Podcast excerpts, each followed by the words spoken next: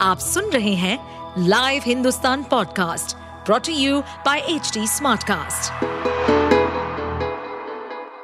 नमस्कार, ये रही आज की सबसे बड़ी खबरें लोकसभा चुनाव की तैयारियों के बीच आया एक सर्वे भारतीय जनता पार्टी के लिए राहत देने वाला है अनुमान लगाया जा रहा है कि उत्तर, पश्चिम और पूर्व में भाजपा की अगुवाई वाली एनडीए यानी नेशनल डेमोक्रेटिक अलायंस का डंका बजने वाला है। हालाँकि, दक्षिण भारत के राज्यों में एनडीए विपक्षी गठबंधन इंडिया से पिछड़ता नज़र आ रहा है। इंडिया टुडे में प्रकाशित mood of the nation survey से संकेत मिल रहे हैं। कि दक्षिण भारत के राज्यों की 132 लोकसभा सीटों में से एनडीए के खाते में सिर्फ़ 27 सीटें ही आती नज़र आ रही हैं, जबकि विपक्षी गठबंधन इंडिया छिहत्तर सीटें अपने नाम करने में सफलता हासिल कर सकता है इनके अलावा 29 सीटें अन्य के खाते में जा सकती हैं। बहरहाल ये अंतिम आंकड़े नहीं हैं। भारत निर्वाचन आयोग ईसीआई की तरफ़ से चुनाव कार्यक्रम का ऐलान होना अभी बाकी है। सर्वे के अनुसार, उत्तर भारत की 180 लोकसभा सीटों में से एनडीए एक सौ चौवन का विशाल स्कोर खड़ा कर सकती है। यहाँ विपक्षी गठबंधन इंडिया सिर्फ़ 25 सीटें जीतती नज़र आ रही है। पूर्वी राज्यों में विपक्षी गठबंधन के 38 सीटों पर जीत हासिल करने के आसार हैं। वहीं एनडीए 103 सीटें अपने नाम करने में कामयाब हो सकता है। यहाँ कुल सीटों की संख्या एक सौ तिरपन है। भारत के पश्चिमी राज्यों में एनडीए को 78 में से इक्यावन सीटें मिलने का अनुमान लगाया जा रहा है। यहाँ विपक्षी गठबंधन इंडिया 27 सीटों पर जीत हासिल कर सकता है। साल 2019 में हुए लोकसभा चुनाव में भाजपा को केरल आंध्र प्रदेश और तमिलनाडु में कोई भी सीट नहीं मिल सकी थी, जबकि पार्टी ने कर्नाटक में 25 सीटें जीतने में सफलता हासिल की थी। इसके अलावा पार्टी तेलंगाना में भी चार सीटें जीती थी। हल्द्वानी हिंसा में बाप बेटे समेत अब तक छह मारे गए 300 से ज़्यादा जख्मी, आगजनी में भारी नुकसान। हल्द्वानी के वनभूलपुरा में मलिक के बगीचे में गुरुवार को अवैध रूप से कब्जा कर बनाए गए मदरसे और धार्मिक स्थल तोड़ने के दौरान भारी बवाल मच गया नगर निगम और पुलिस प्रशासन की कार्रवाई से गुस्साई भीड़ ने जमकर पथराव और आगजनी कर वनभूलपुरा थाना आग के हवाले कर दिया इस दौरान हुई फायरिंग में वनभूलपुरा क्षेत्र के छह लोगों की मौत हो गई।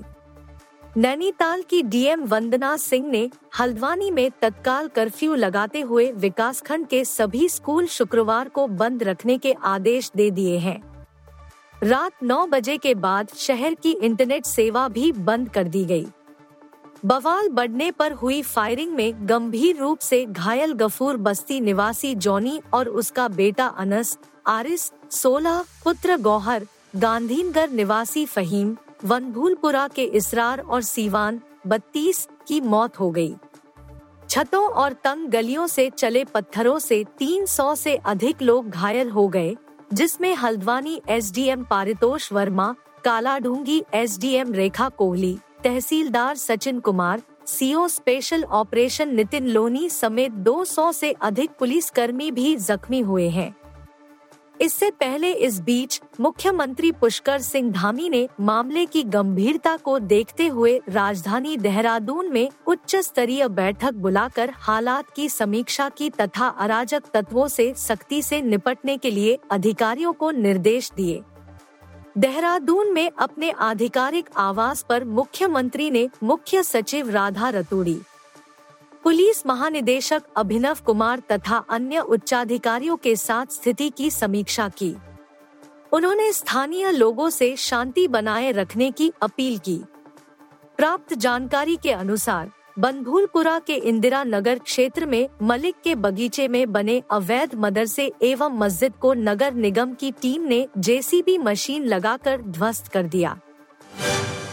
राज्यों के द्वारा आरक्षण देने के तरीके पर सुप्रीम कोर्ट ने उठाया सवाल कहा नहीं करे राजनीति। सुप्रीम कोर्ट के साथ जज की संविधान पीठ ने गुरुवार को कहा कि राज्य सरकारें पिछड़े वर्गों को आरक्षण का लाभ देने में चयनात्मक नहीं हो सकती हैं, क्योंकि इससे विलुप्तीकरण की खतरनाक प्रवृत्ति को बढ़ावा मिलेगा। संविधान पीठ ने कहा कि सबसे पिछड़े वर्गों को आरक्षण का लाभ देते समय राज्य सरकार दूसरों को बाहर नहीं कर सकती। तीन दिन चली लंबी सुनवाई के दौरान संविधान पीठ ने इस मसले पर अपना फैसला सुरक्षित रख लिया। मुख्य न्यायाधीश डी वाई। चंद्रचूड़ की अगुवाई वाली संविधान पीठ ने यह टिप्पणी कानूनी सवाल, क्या राज्य सरकार को आरक्षण देने के लिए एस सी में उपवर्गीकरण करने का अधिकार है? पर सुनवाई के दौरान की पीठ तीसरे दिन की सुनवाई की।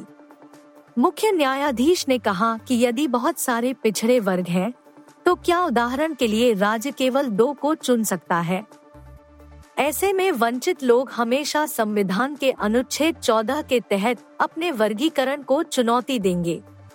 संविधान पीठ में मुख्य न्यायाधीश चंद्रचूड़ के अलावा न्यायमूर्ति B R. Gavai Vikram Nath Bela M Trivedi Pankaj Mithal Manoj Mishra और सतीश चंद्र मिश्रा भी शामिल है। सुनवाई के दौरान संविधान पीठ ने कहा कि कुछ राज्य सरकारें कुछ जातियों को चुनेंगी जबकि अन्य कुछ जातियों को चुनेंगी। यह विचार लोकप्रिय राजनीति के लिए नहीं है। इसमें आप सभी भूमिका निभाएँ, हमें मानदंड निर्धारित करके इसे तैयार करना होगा। शीर्ष अदालत ने कहा कि आरक्षण देना और सामाजिक पिछड़ेपन को दूर करना राज्य की भूमिका है, और ऐसा करते समय यदि वह किसी के सामने आने वाली असमानताओं को दूर करना चाहता है तो वह वर्गीकरण हो सकता है। शीर्ष अदालत ने यह भी कहा कि उपवर्गीकरण से उस जाति के अन्य लोगों को आगे आने में मदद मिलेगी, अन्यथा केवल एक वर्ग को लाभ मिलता रहेगा। जस्टिस बी आर गवई ने सुनवाई के दौरान पिछले 75 सालों में एक परिवार को बार बार आरक्षण का लाभ मिलने पर भी सवाल उठाया। उन्होंने कहा कि एक अनुसूचित जाति का व्यक्ति, जिसका बच्चा श्रीराम स्कूल या संस्कृति जैसे बड़े स्कूलों में शिक्षा प्राप्त करता है और एक व्यक्ति जो छोटे गाँव में रहता है, जिसका बच्चा ग्राम पंचायत की स्कूल में शिक्षा लेता है। वह दिल्ली के स्कूल में पढ़ने वाले बच्चे के साथ प्रतिस्पर्धा कैसे कर पाएगा? उन्होंने कहा कि अनुच्छेद 14 का यही मतलब है। मंत्रियों को लोकसभा चुनाव लड़ाने की तैयारी में भाजपा, नड्डा, निर्मला और जयशंकर को छूट। प्रधानमंत्री नरेंद्र मोदी गुरुवार को राज्यसभा में कहा कि सदन से रिटायर हो रहे सांसदों को जनसभा के लिए भेजा जा सकता है। उनके इस बयान में बीजेपी के कुछ नेताओं को छोड़कर कई केंद्रीय मंत्रियों और वरिष्ठ भाजपा नेताओं के लोकसभा चुनाव लड़ने की अटकलों को तेज कर दिया है। पीएम मोदी ने अपने संबोधन में कहा, हमारे साथी इस सीमित विस्तार से अब नई जिम्मेदारियों की ओर आगे बढ़ रहे हैं। मेरा मानना है कि यहाँ उनका समर्थन और प्राप्त अनुभव देश के लिए एक बड़ी संपत्ति साबित होगा। सूत्रों का कहना है कि राज्यसभा से रिटायर हुए बीजेपी अध्यक्ष अध्यक्ष जेपी नड्डा के अपने गृह राज्य हिमाचल प्रदेश से राज्यसभा सदस्य के तौर पर आने की संभावना नहीं है, क्योंकि वहाँ विधायकों का संख्याबल भाजपा के पक्ष में नहीं है। ऐसे में वह किसी अन्य राज्य से राज्यसभा के लिए नॉमिनेट होकर पहुँच सकते हैं। उनके लोकसभा चुनाव लड़ने की संभावना कम है। वहीं वित्त मंत्री निर्मला सीतारमण और विदेश मंत्री एस जयशंकर का कार्यकाल अभी तीन साल से अधिक बचा हुआ है। ऐसे में उन्हें लोकसभा चुनाव लड़ने से छूट मिलने की संभावना है। बीजेपी सूत्रों ने इस बात का संकेत दिया है कि धर्मेंद्र प्रधान, भूपेंद्र यादव और पीयूष गोयल सहित अन्य वरिष्ठ मंत्रियों के चुनाव मैदान में उतरने की संभावना है।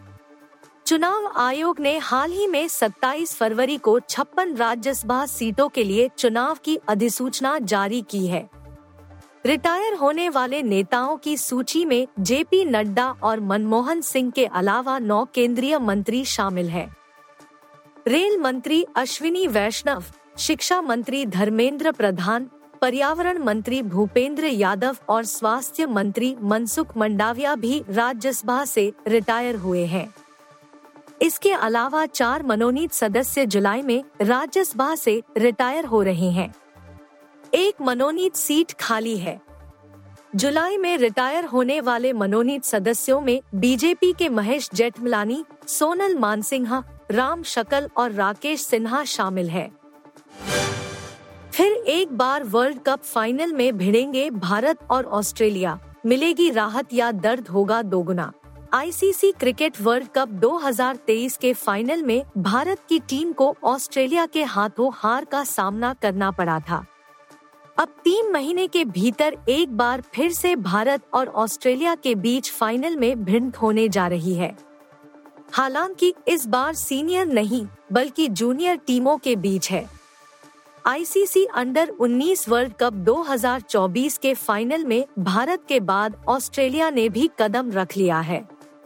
भारत ने जिस तरह रोमांचक मैच में मेजबान साउथ अफ्रीका को हराया था, उसी तरह ऑस्ट्रेलिया ने दूसरे रोमांचक सेमीफाइनल में एक विकेट से पाकिस्तान को हराया।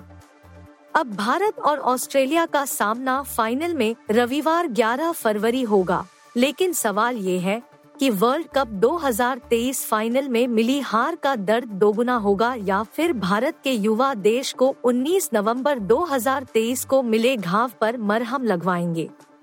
रोहित शर्मा की कप्तानी वाली भारत की सीनियर क्रिकेट टीम रविवार 19 नवंबर को अहमदाबाद में ICC men's cricket world cup 2023 का फाइनल हारी थी। ऐसे में देशवासियों को उम्मीद है कि उदय सहारन की कप्तानी वाली team ICC under 19 cricket world cup 2024 के फाइनल में ऑस्ट्रेलिया को हराए और थोड़ा बहुत पिछले फाइनल की हार का बदला ले।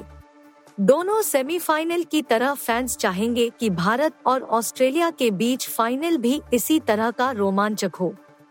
आखिरी ओवर तक मुकाबला चले और जो टीम अच्छा खेले, उसे अंत जीत का स्वाद चखे। हालाँकि एक बात ये भी देखने वाली है कि आईसीसी के पिछले तीन मेजर टूर्नामेंट के फाइनल में भारत और ऑस्ट्रेलिया ही पहुँचे हैं। दो बार ऑस्ट्रेलिया की टीम बाजी मार चुकी है। अब बारी भारतीय लड़ाकों की है। जून 2023 में आईसीसी वर्ल्ड टेस्ट चैंपियनशिप का फाइनल हुआ था और नवंबर 2023 में ICC men's cricket world cup का फाइनल खेला गया था। अब फरवरी 2024 में ICC under 19 men's cricket world cup का फाइनल खेला जाना है।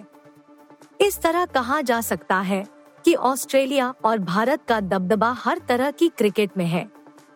पाकिस्तान साउथ अफ्रीका और न्यूजीलैंड जैसी टीमें भी अच्छा कर रही हैं, लेकिन बाकी टीमें बड़े स्तर तक पहुँचने में असफल हो रही हैं। आप सुन रहे थे हिंदुस्तान का डेली न्यूज़ रैप जो एच टी स्मार्टकास्ट की एक बीटा संस्करण का हिस्सा है। आप हमें फेसबुक ट्विटर और इंस्टाग्राम पे एट एच टी या podcasts@hindustantimes.com पर ईमेल के द्वारा सुझाव दे सकते हैं।